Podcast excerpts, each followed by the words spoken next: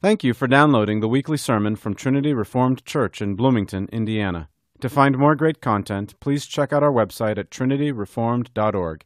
Enjoy the sermon. Let's pray.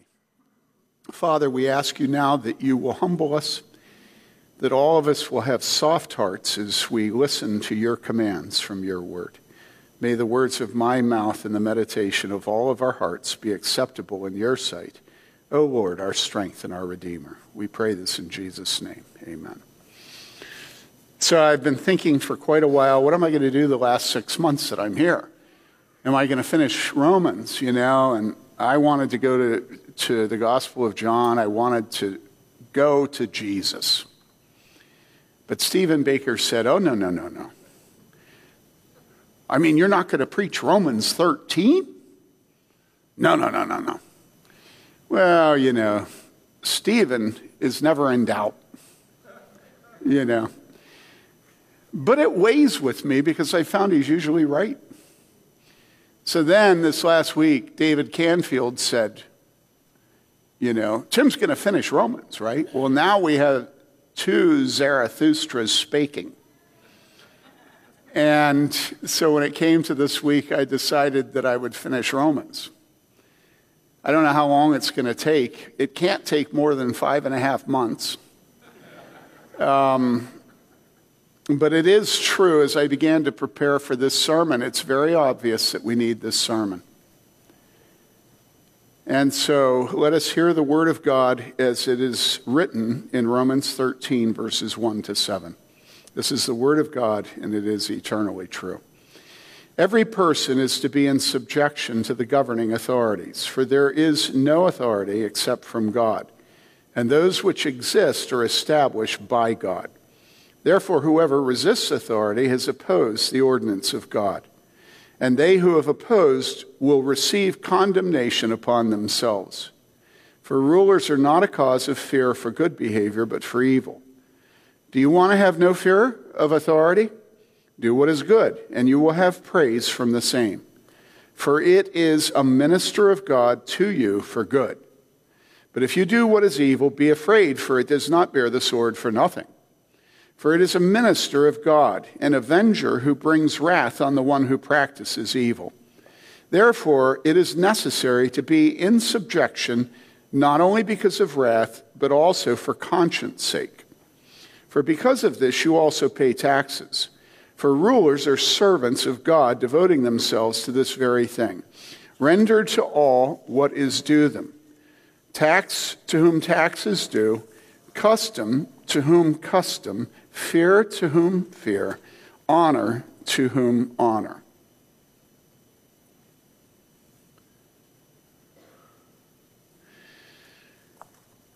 Now, we have arrived today, as you just heard, at the text of Scripture that is most dismissed by Christians in the United States during the past couple years of COVID. Okay? We have arrived at the Scripture that is most dismissed by Christians in the last couple of years of COVID. One friend of mine who's a nationally known pastor, well known for his scofflaw attitude towards COVID and government health measures taken in response to it, preached a sermon or gave a talk or something, and the title of his sermon was something like 228 Reasons Why Romans 13 Demands That We Rebel and Protest and Make Ourselves a Nuisance to our governing authorities as a sign of our submission to our governing authorities.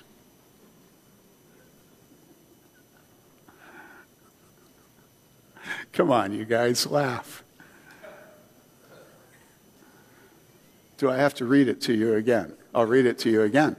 The title of his sermon was 228 Reasons Why Romans 13 Demands That We Rebel and Protest and make ourselves a nuisance to our governing authorities as a sign of our submission to our governing authorities. Come on, laugh. Come on. Now, I am only being slightly facetious about his subject and his title. And every one of you get my point. It might not have been 228, it might have been 128. Might have been 28. Might have been 18. I know there was an 8 in it. Now, it was interesting that while studying this passage of Scripture, I came across this summary statement by a well known New Testament scholar that he wrote in his commentary on Romans several decades ago. It's probably the most widely used commentary on Romans in the evangelical world. he did not write this in light of or in response to COVID. He didn't even write it in the context of the United States of America, even though that is his context and it's basically Americans who buy his commentary. And this is what he said. Now, this is in the middle of 20 pages of small type. 20 pages of small type on verses 1 to 7 of Romans chapter 13, with, you ready for this, 97 footnotes, which I read and he says this quote, it is only a slight exaggeration to say that the history of the interpretation of Romans 13, 1 to 7, is the history of attempts to avoid what seems to be its plain meaning. Come on, laugh!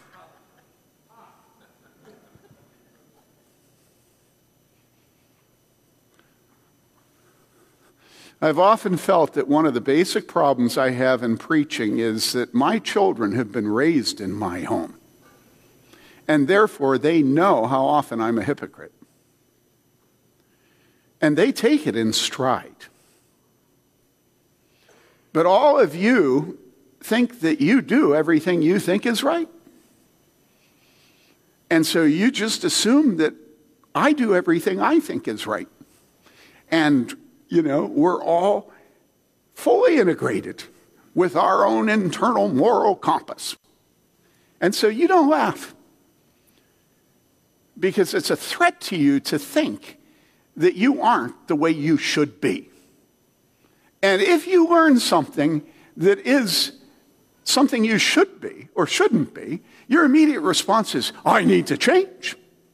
And it's true, you do need to change. You need to change on this text this morning. Yeah, that's true. But first, you have to recognize that you're not what it tells you to be. And that just feels so threatening to you. It's like, no, I do it right. No, you don't, you idiot. And that's why I keep exhorting you to laugh, not to have a hard heart towards God and his authority and his word. But to lighten up your pride enough to recognize your inconsistency. you know, we are inconsistent. We are hypocrites. We are not angels from on high. We do not do what we know is right, and we fail to do, and we do do what we know is wrong. That's who we are. And that's who Christians are. And listen, we are not handling ourselves well on the issue of submitting it to authority. I keep saying this to you, and you keep getting mad, and we lost a family from our church over this. Of course, that's not what they would say. and it's like, okay, guys, can we come to the Bible and admit we hate what it says this morning?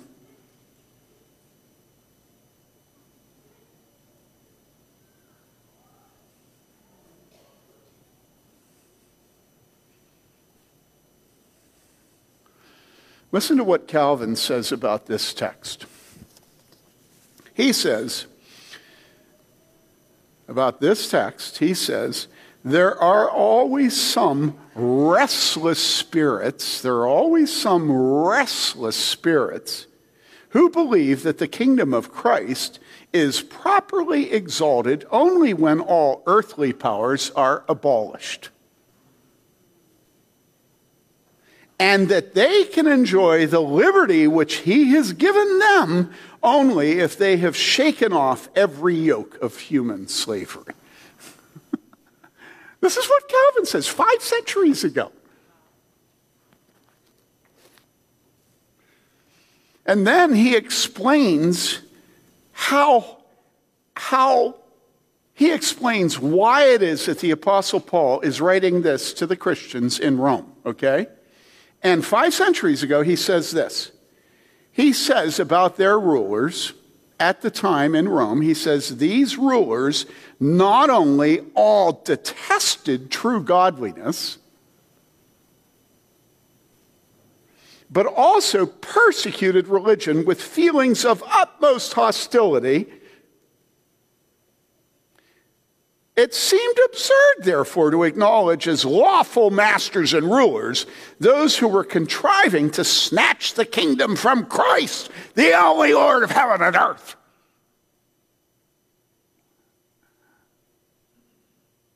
Come on. This is us. We're restless spirits. We think we have to live above human authority in order to proclaim the authority of God. We look at our rulers, we say that our rulers are penalizing and persecuting godliness. And we say they hate religion, and they hate intensely the true religion. And John Calvin, five centuries ago, says that's exactly what was going on in Rome when the Apostle Paul wrote this. That's, that's why he wrote it. You know?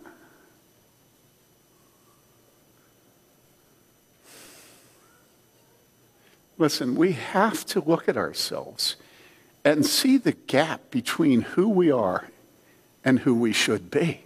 That's the purpose of preaching. Do you remember the uh, saxophonist at IU Music School who is now a VP at Credit Suisse in Manhattan? Very bright guy. He got carpal tunnel, so he had to give up on the sax. And this guy kept thinking about, he was a college intern here for a while, he kept thinking about why it is that our church is filled with music students. And then finally he figured it out. He said, You know, it's because music students have spent their lives once a week going to their teacher. And their teacher always tells them what they're doing wrong.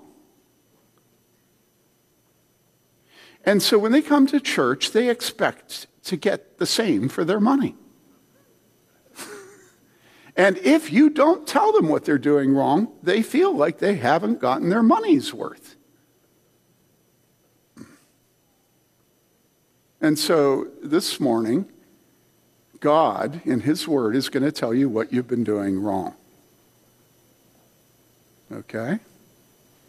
And that's why you pay me.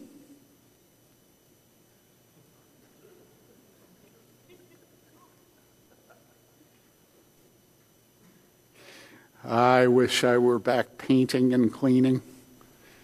Because when you get done painting and cleaning, you can look at it and say, ah, I did a good job. You know, a pastor never gets to say that until he retires. In other words, a pastor looks at things in 10 and 20 year increments. I don't expect you to go this morning changed. But I do expect you to go this morning asking God to change you because you need changing, okay? Just as I do. And no, I'm not, no, I'm not arguing in favor of hypocrisy. But I am arguing in favor of all of us having a little self knowledge, a little self critical capacity.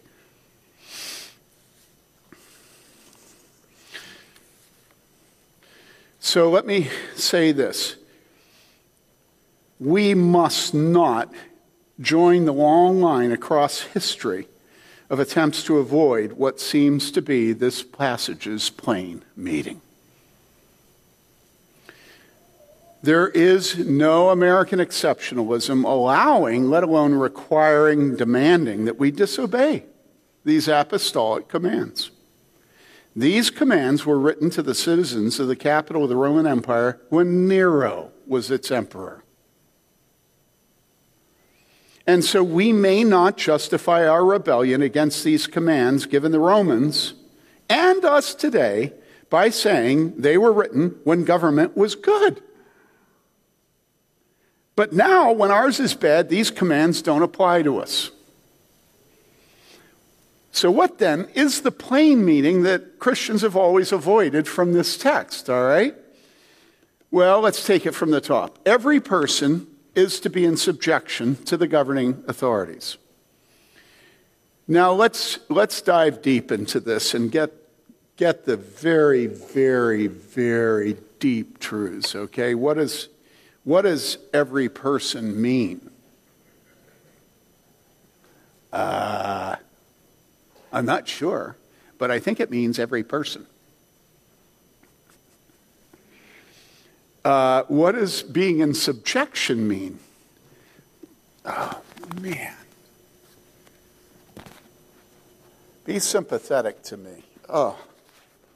We used to have a rule that only I use this thing. You got this little mouse in your ear nibbling. You know, that's what it feels like. Oh. All right. Okay, I'll stop. Um, what is being in subjection to the governing authorities? What does being in subjection mean? Well, being in subjection does not mean obeying. Being in subjection is much more than obeying because being in subjection is a posture, it's holistic. It is a way of living. Obedience is specific in act. Being in subjection is a wife demonstrates her respect for her husband. I know it seems impossible, but I'm just saying, as Allie would say, you know, being in subjection is a posture. It's like anybody looking at you knows whether you have a posture of subjection. All right? So every person is to be in subjection to whom? Well, to the governing authorities. Now, here we can have a little bit of an argument about what governing authorities. People will argue whether this includes employee employer relations, whether it includes um, household authorities, marriage, the husband.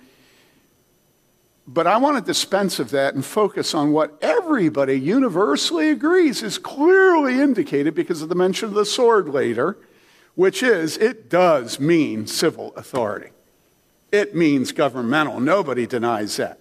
So, if you don't want to say it's anything else, you have to admit that governing authorities are those who are over us as citizens. And specifically, again, at the time the Apostle Paul was writing the church in Rome, he was speaking to the Emperor Nero and those authorities under Nero who were then ruling from Rome to all the far reaches of the Roman Empire. This then is the command of God through his apostle Paul. Categorical. It's not listing the exceptions, it's categorical imperative. And then it gives the reason. It says, For there is no authority except from God, and those which exist are established by God. So the word for is a placeholder for the word because. Because. Why should I? Because there's no authority except from God, and those which exist are established by God.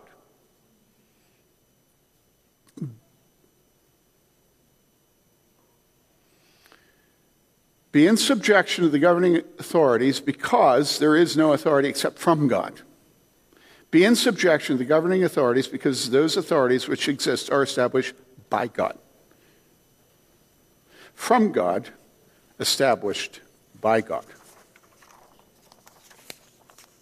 We are not to be in subjection to civil authority because we have consented to it. now, some of you should be getting mad right now. Did you hear me? I said we are not to submit ourselves and be in subjection to authority because we have consented to it. Because that authority has the consent of the governed. We are not to be in subjection because we've adopted a constitution, and that constitution delegates our authority to our properly elected leaders who then have the consent of the governed. God is not commanding us to be in subjection to our government because of any political process or theory. He is commanding subjection because of his own authority. Governing authority comes from him, not from the people. Governing authority is established by him, not by the people. Meaning of God's word is very clear. For there is no authority except from God, and those which exist are established by God. All those authorities that exist are established by God. Again, let me repeat that the most obvious and well known authority over the church in Rome and the Apostle Paul at that time was the Emperor Nero, who was one of the most wicked emperors Rome had ever had in authority over them.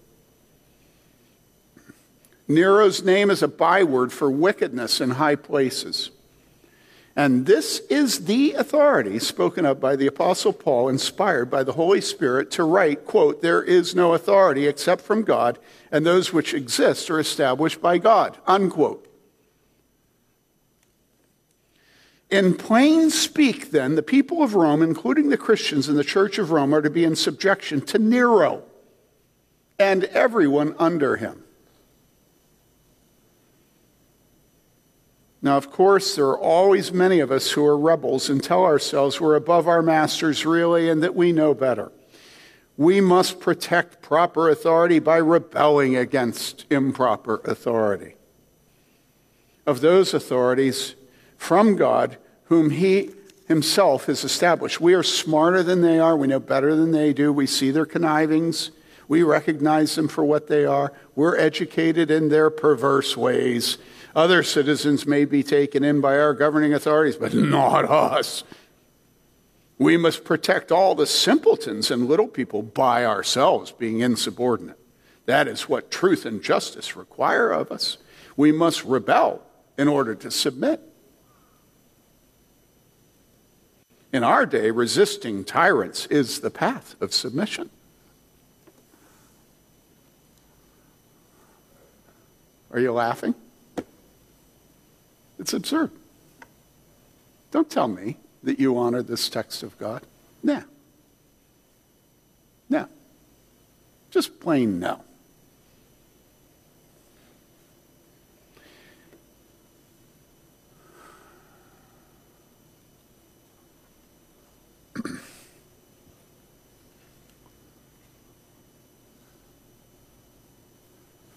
You know how many times I tell you, and this is largely because I know my own heart, that we live in the midst of an orgy of rebellion against authority.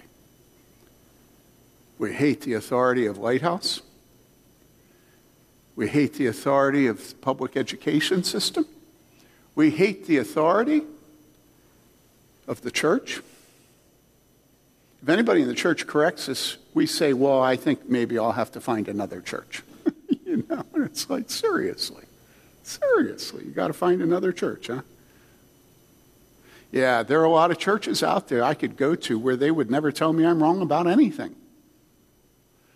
And I say, well, you're right about that. you know? But I mean, what are you paying me for? Well, those men get paid too, and they just live nice with their congregations. You're not nice. I say, oh, yeah, yeah, yeah. Trust me. You find me another pastor who's as nice as I am in this town. And I know you're laughing, but I'm being serious. I mean, I'm gobsmacked about all of you. I love you. I love your children.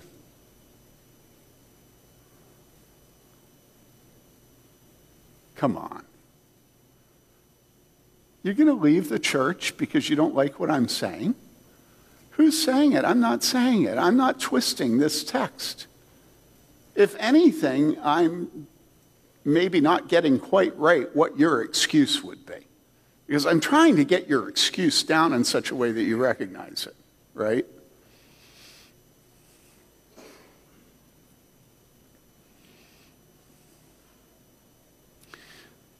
We think to ourselves, the Apostle Paul wasn't living under tyranny.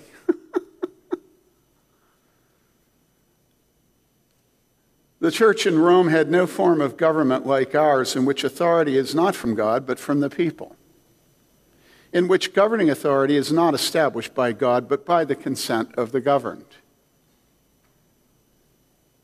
This is what it means to be a democracy, to be a constitutional federal republic. Well, there have always been excuses given by God's people for refusing to live in subjection to our governing authorities. Which is to say, we have always excused our rebellion with a ton of self justifications, many of which are quite wordy in political philosophies that sound educated and pious. The Apostle Paul does not delve into all the excuses the believers in the Roman church had for their rebellion. He just warns them of this. Therefore, whoever resists authority, verse 2, has opposed the ordinance of God, and they who have opposed will receive condemnation upon themselves. Come on. Does the Apostle Paul have to deal with every objection, every if, and, and but? that you can come up with before you recognize He is commanding you in the name of God. Every person is to be in subjection. Therefore, whoever resists authority, every person, whoever. I'll assume we all know this wording includes every person in whoever and whoever in every person. I know I'm going deep.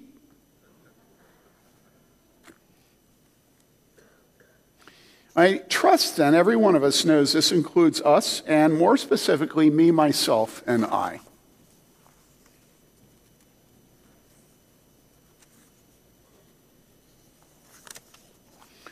Now, then, what is the nature of this warning? Well, the warning is that if I resist authority, I have opposed the ordinance of God. I have opposed what God Himself has established, what God Himself has ordained. I have opposed the ordinance of God. So, what will happen if I do so? I will receive condemnation upon myself. From whom will that condemnation come? From the governing authorities? Well, yeah, because we know later in the text it says they don't bear the sword for nothing. But from God Himself, we say? Well, yeah, the governing authority is from God. And it's established by, it's ordained by God. And those who resist their authority are resisting his authority, and thus their condemnation is his condemnation. Calvin says that when we oppose the civil authority, we make war against God.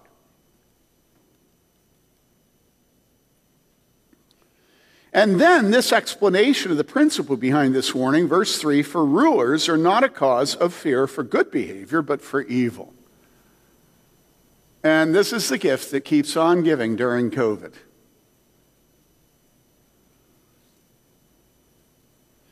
As a matter of fact, here, Christian rebels come unhinged. so I, I wrote up a couple of times here some dialogues, right? So I'm, I'm trying to dwell in your brain and I'm trying to speak back to me and to Paul and to God your protests, your objections, okay? So here, here's a dialogue. You mean, you, you know, you mean the Supreme Court of the United States in its ruling Roe v. Wade establishing the slaughter of our little ones was our rulers causing us, as they're governed, to fear evil behavior?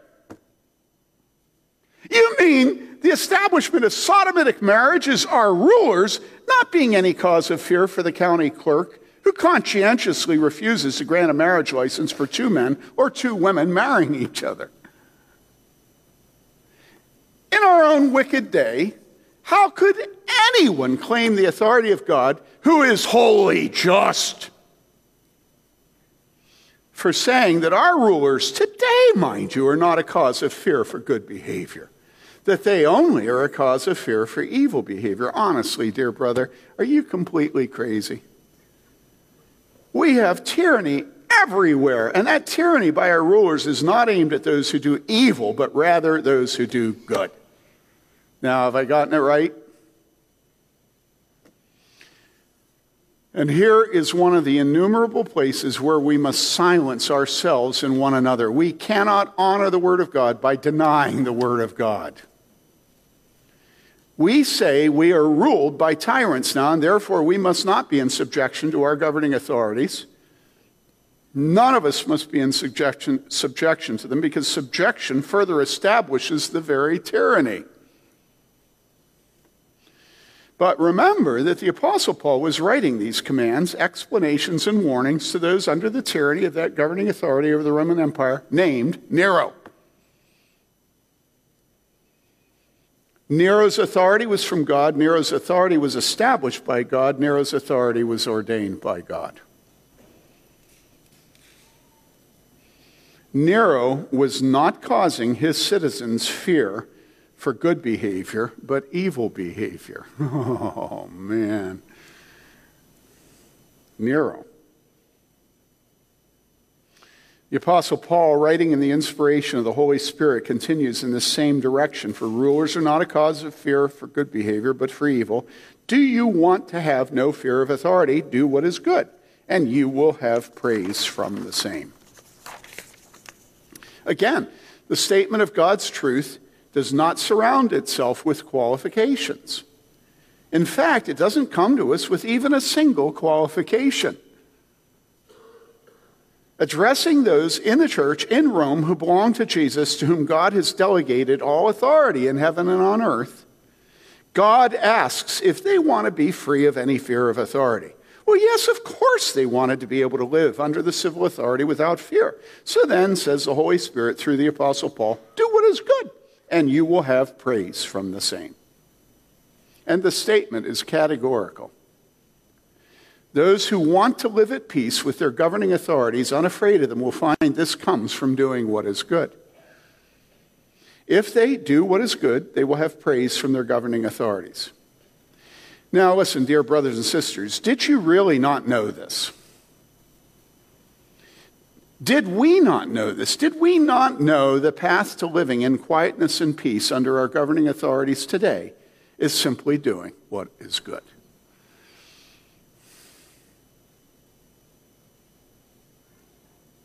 But you say, What?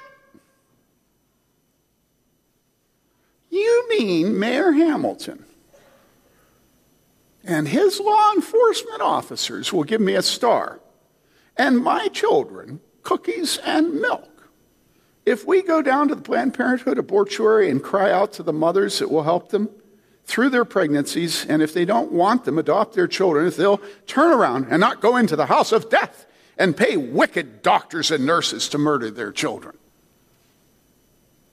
This is good work.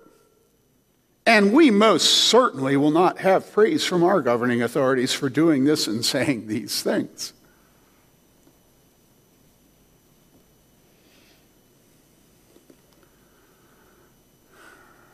So, have I channeled you yet? You know,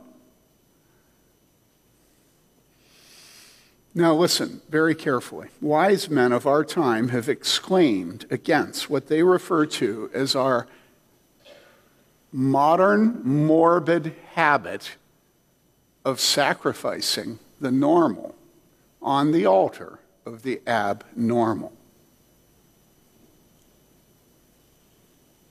Okay?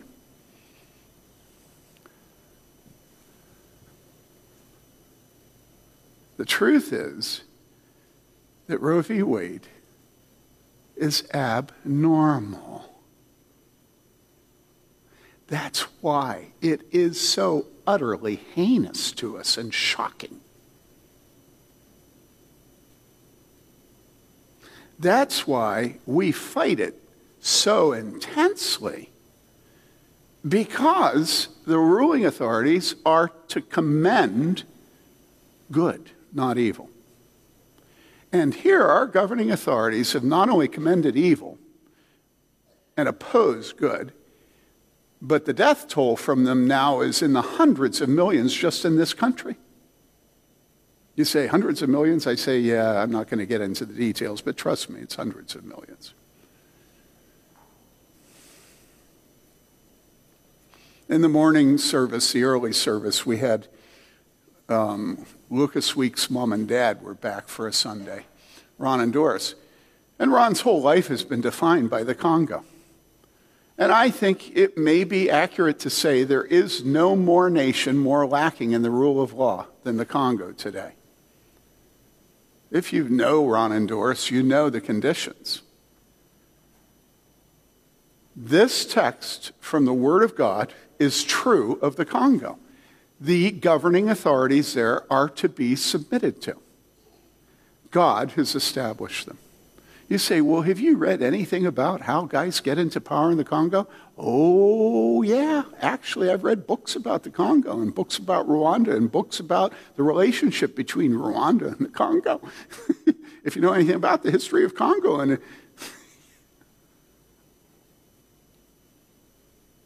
How could you say that their, their authority is established by God? I'd say, well, how did the Apostle Paul say about Nero? And about this time, what we do is we say, you know, we're tired. And we say, well, that was then and this is now. You know, we go off into some post millennial bong. You know what a bong is? You should have laughed. You know, it's like smoking dope and like going, oh, wow. as we're stupefied, you know.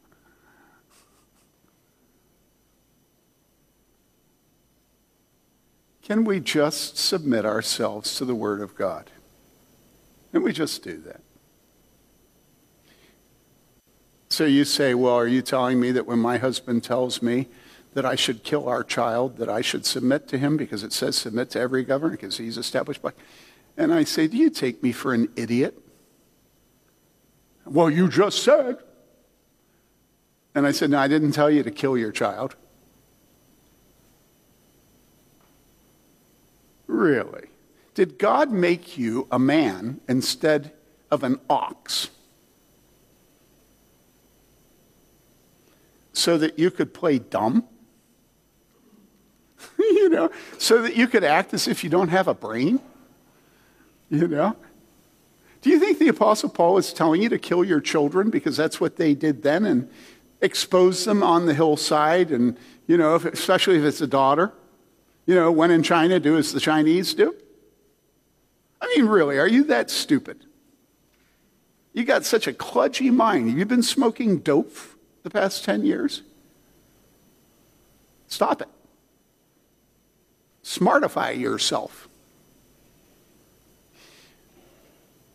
the modern morbid habit of s- sacrificing the normal on the altar of the abnormal. The Apostle Paul does not need to deal with your objections to get his point across, and neither does God. If this text makes you angry, that's because you're a rebel. And so repent, okay? I am not saying that there aren't times where we must obey God rather than man. Did you hear it? Did you hear me say that? And yet, why does the Apostle Paul not stop here saying, Now hold on, before you go too far with this truth, remember in Acts how they said we must obey God rather than man? The modern morbid habit of sacrificing the normal on the altar of the abnormal. When they said we must obey God rather than man, that's the abnormal. The normal is we submit, we subject ourselves to those in authority over us. Okay? And I'm telling you, people, it's hard for me. It's so hard for me to do this. Oh my goodness. this last week I was talking to somebody, and uh, that person, we were talking about somebody, and that person pulled up on his computer a list of the court cases of this person and began to count down the number of times this guy had been busted for speeding. Okay? I didn't know this, you know. And he says, one, two. This is a real young man. One, two, three, four, five, six, seven. About that time, he says, How is this guy still driving? And then there's getting busted for driving with a suspended license. And then eight speeding, nine speeding, 10 speeding tickets, 11 speeding tickets, 12 speeding tickets, 13. 13. I'm sitting there, and I'm certainly happy that a few years ago he wasn't looking at my speeding tickets. because don't we all look at speeding as, you know, a victimless crime? you know, I mean, we know better than, I mean, honestly, 35 miles an hour on Tapp Road. I think that was the center of my greatest rebellion in Bloomington. You know, I mean, and they used to have a school zone sign on Tapp Road because of that school that's like three miles north of Tapp Road. I complained about it, they changed it. I showed them how much of East Bloomington would be under school zone if you did that around Child's elementary school. and it was like the whole way to the mall. I'm not saying, my son last night told me that he's joined a class action lawsuit against the government. and the class action lawsuit is because the government has delegated to the phone companies collecting taxes so that poor people living in the rural areas can have phones, universal service charge. But then the phone companies have delegated, redelegated it to contractors. And so the federal government has delegated its authority two generations away from itself. And so Joseph has joined a class action lawsuit. So is Joseph in rebellion? No. Our government has set up procedures. The Apostle Paul did them. He appealed to Rome. It's, you know, the first Christian appellate, you know, uh, case. So, how long do I have to go explaining, you know, you shouldn't kill your children? Yes, you can join a class action lawsuit based upon the Constitution against the government, on and on and on. How many of these exceptions do I have to deal with your, before you're going to accept the fact that you're a rebel against the rule. That you don't have a problem with the exceptions, your real problem is with the norm, not with the abnorm. Listen, we hate authority in the home. We hate authority in marriage. We hate authority in the church. We hate authority with the government. We're always coming up with the exceptions to the rule. We're always sacrificing the normal on the altar of the abnormal. Some of you are not members of this church because you refuse to ever submit to anybody. We had a man here in a recent worship service of this church who I used to be the pastor of the church he attended. I said to him once, Why don't you join the church? And he said, No, no, I submit to Jesus alone. I will never submit to anybody but Jesus. So, what is true of that man? What's true of that man is he has no submission to Jesus Christ. because if you say you love your brother, you love God, but you hate your brother, you can't see God. You can see your brother. You're a liar. That's what John says. And so if you say you submit to God, but you don't submit to those authorities that he has placed over, what Calvin says is that you make war against God. Okay? And the text is so very clear. The text is not running around patting you on the head saying, There, doggy, nice doggy, down, doggy, down. The text expects you to be men and women of integrity who recognize your moral agency and your responsibility, and who also are motivated to recognize what is in your best interests. Because it promises that if you rebel against this, that you will suffer the consequences. and so, you know, as they say, right, knock your socks off knock your socks off. You know? I am absolutely aware that there are many exceptions granted in Scripture.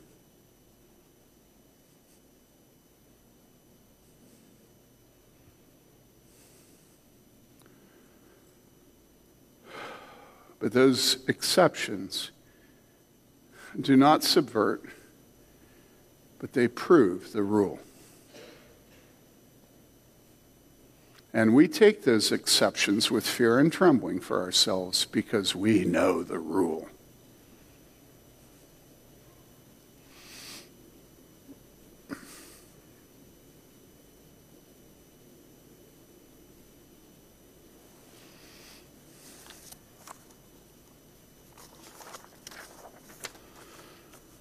The Apostle Paul also writes in 1 Timothy 2, verses 1 to 2 First of all, then, I urge that entreaties and prayers, petitions and thanksgivings be made on behalf of all men, for kings and all who are in authority, so that we may lead a tranquil and quiet life in all godliness and dignity.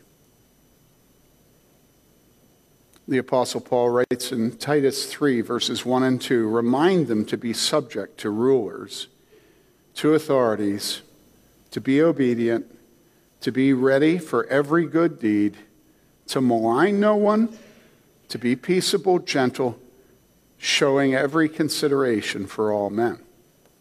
And if we, as the feminists have done with the Apostle Paul, are inclined to say the Apostle Paul is not Jesus, right?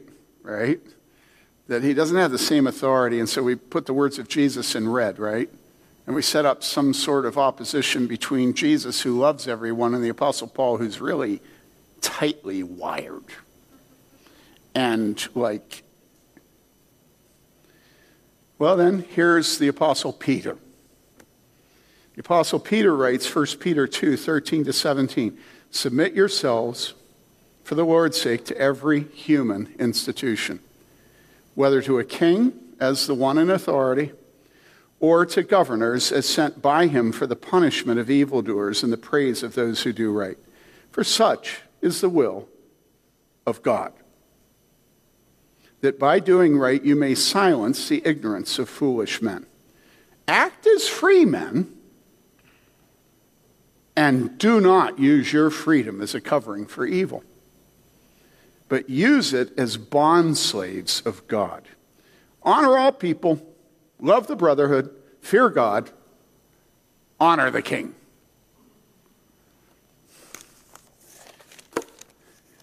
This last week I had my annual physical, which I look forward to about as much as I look forward to like a root canal. The only thing that makes it tolerable is that I have the most wonderful doctor I could have other than Adam Spady. Dr. Tom. And so I go in there, and he's as bright as they come. Board certified in a couple disciplines, you know. I mean, this guy is wonderful. He's meek, he's humble, he's wonderful. And instead of talking about my body, because there wasn't a lot to talk about, I mean, well, there, it was depressing my weight, but I'm not going to get into that. You know, fortunately, that's me and the nurse. And so we talk about COVID. So I explained to Dr. Tom that I have spent much of the last two years trying to get my ghetto of the church, Reformed Protestantism, to submit to public authority. And I, you know, I, I say that people are just so angry, so angry, and that I'm so tired of people being so angry, you know? And how many conspiracy theories they trot out, and how, how convinced they are that everything's political and nothing's medical and nothing's honest, you know, and how they know better than everyone. And I, I'm able to say this in about a minute and a half. And then he, he doesn't get upset at all. He says, Yeah, I know. He says, But what people have to understand is that in the hospital we sit around a table. And he said, around that table are, and he names all the specialties, something like 10 of them. I didn't know there's two kinds of pharmacists. I don't remember who they are, but there's two kinds of pharmacists. And he says, when we get around the table, he said, we have done our homework, we've read, and we have studied.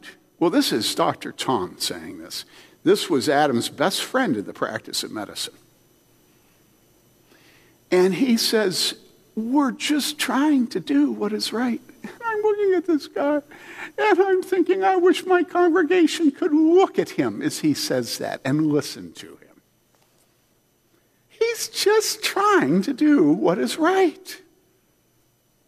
And do you remember what Adam said at the very beginning of COVID? Do you remember? Adam said, No one knows. No one knows. And that's basically what he was saying. He said, you know, for instance, and he talked about this, uh, this uh, stuff, I can't, inter, vestite or what's it called? What's the stuff? Yeah, I, what? Mectin. That's what I get wrong. Yeah, I keep thinking intervention, but it's ivermectin, okay? And he's, he's talking about uh, Bob actually took it, right? Before he died. And, and so we're talking about that a little bit. And he says, Yeah, he said, I didn't have any problem with Adam taking it. He said, You know, it's, it's not going to hurt him, but it's not going to help him. And so I say, Really? It's not going to help him? I said, You know, I've looked up online and there's a ton of studies. There's 60 studies, you know. And Dr. Tom says, Yeah, yeah, we look at those studies. He said, But what you have to understand is that 50 of them are crud. He said 50 of them, the, the, the, you know, all the methodologies are corrupt. Not corrupt morally, just they haven't done their sampling right. They haven't gotten subjects that they haven't done double blind. They haven't done this. They haven't done this. So, in other words, from a statistical basis, 50 of them are not trustworthy, right? He says that leaves 10, and of those 10 left, none of them show that this stuff helps. Now, some of you are really angry right now. I don't care. Doesn't bother me. But I'm going to tell you this. What came next was what was interesting to me. Because what he said next was, he said, but the government should not refer to it as a horse medicine.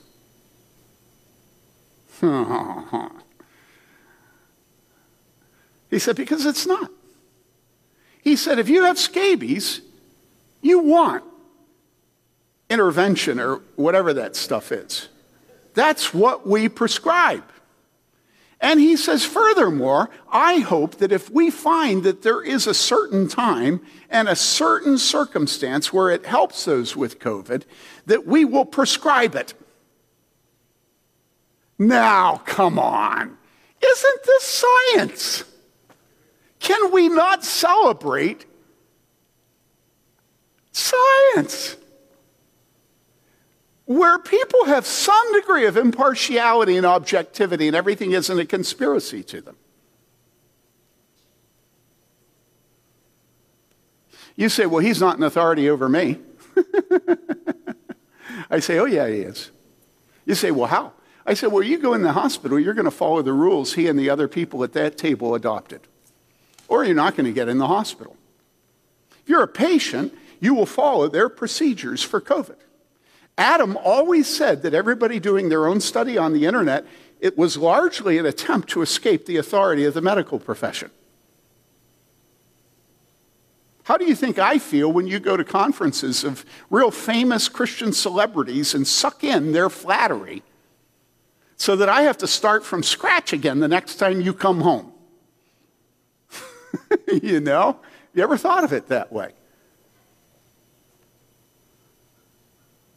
Then he said, a number of months ago, he said there was a drug that we were giving for COVID, and he said, as we prescribed this drug to patients in the hospital, we realized, and all of us began to talk to each other and say, we're not doing it right. It should be given months earlier or weeks earlier, I can't remember. And he said, We're all saying this to each other. Then a study comes out in December that says we're not using the medicine properly. It needs to be given earlier. Can we please accept the fact that those in authority over us are stupid, are limited, and that does not give us an excuse to rebel against them and dismiss them? It just doesn't. It doesn't. And so I want to end with that story about Dr. Tom.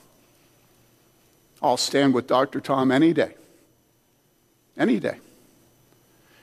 And I'll stand with him when he's wrong, which is exactly how I stand with the federal government when I pay my Social Security taxes. I mean, I could name so many things I think the government is wrong about. And unlike you, I have the freedom of bowing out of Social Security if I want to because I'm a pastor. But I, early in my ministry, I thought this to myself. I thought, you know, if the federal government wants me to help take care of everybody else, isn't that their right? you know? If I never get any of that money again, isn't it their right to take my money to help other people? Ah, uh, yeah, I think it is their right. Okay, I'm sorry. Maybe that means that I'm an accessory to theft. Sorry, Eric, I don't know. You're probably flipping out at this point. But you people, come on. I'm not telling you to kill your children. I'm not telling you to lie. I'm not telling you to steal. I'm not telling you you shouldn't join a class action suit against the federal government. But for heaven's sakes, can we start with the plain meaning of the text and show an attitude of submission and stop telling each other how superior we are? Honestly, I'm so tired of it, utterly weary of it. And if you don't like it, knock your socks off. Yell at me. I get yelled at a lot. And you're probably right in some points, but can we please submit to God? You say, Oh, I submit to God. And I say, So you submit to the civil authorities. You say, Well, not that. That's tyrants, tyrants, that's our tyrant, that's tyranny, tyranny, tyranny, and we are the Constitution.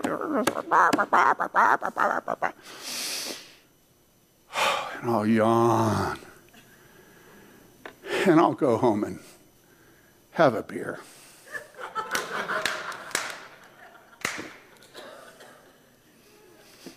Father, we pray that you will make us submissive to you by making us submissive to men. And we pray this in Jesus' name. Amen.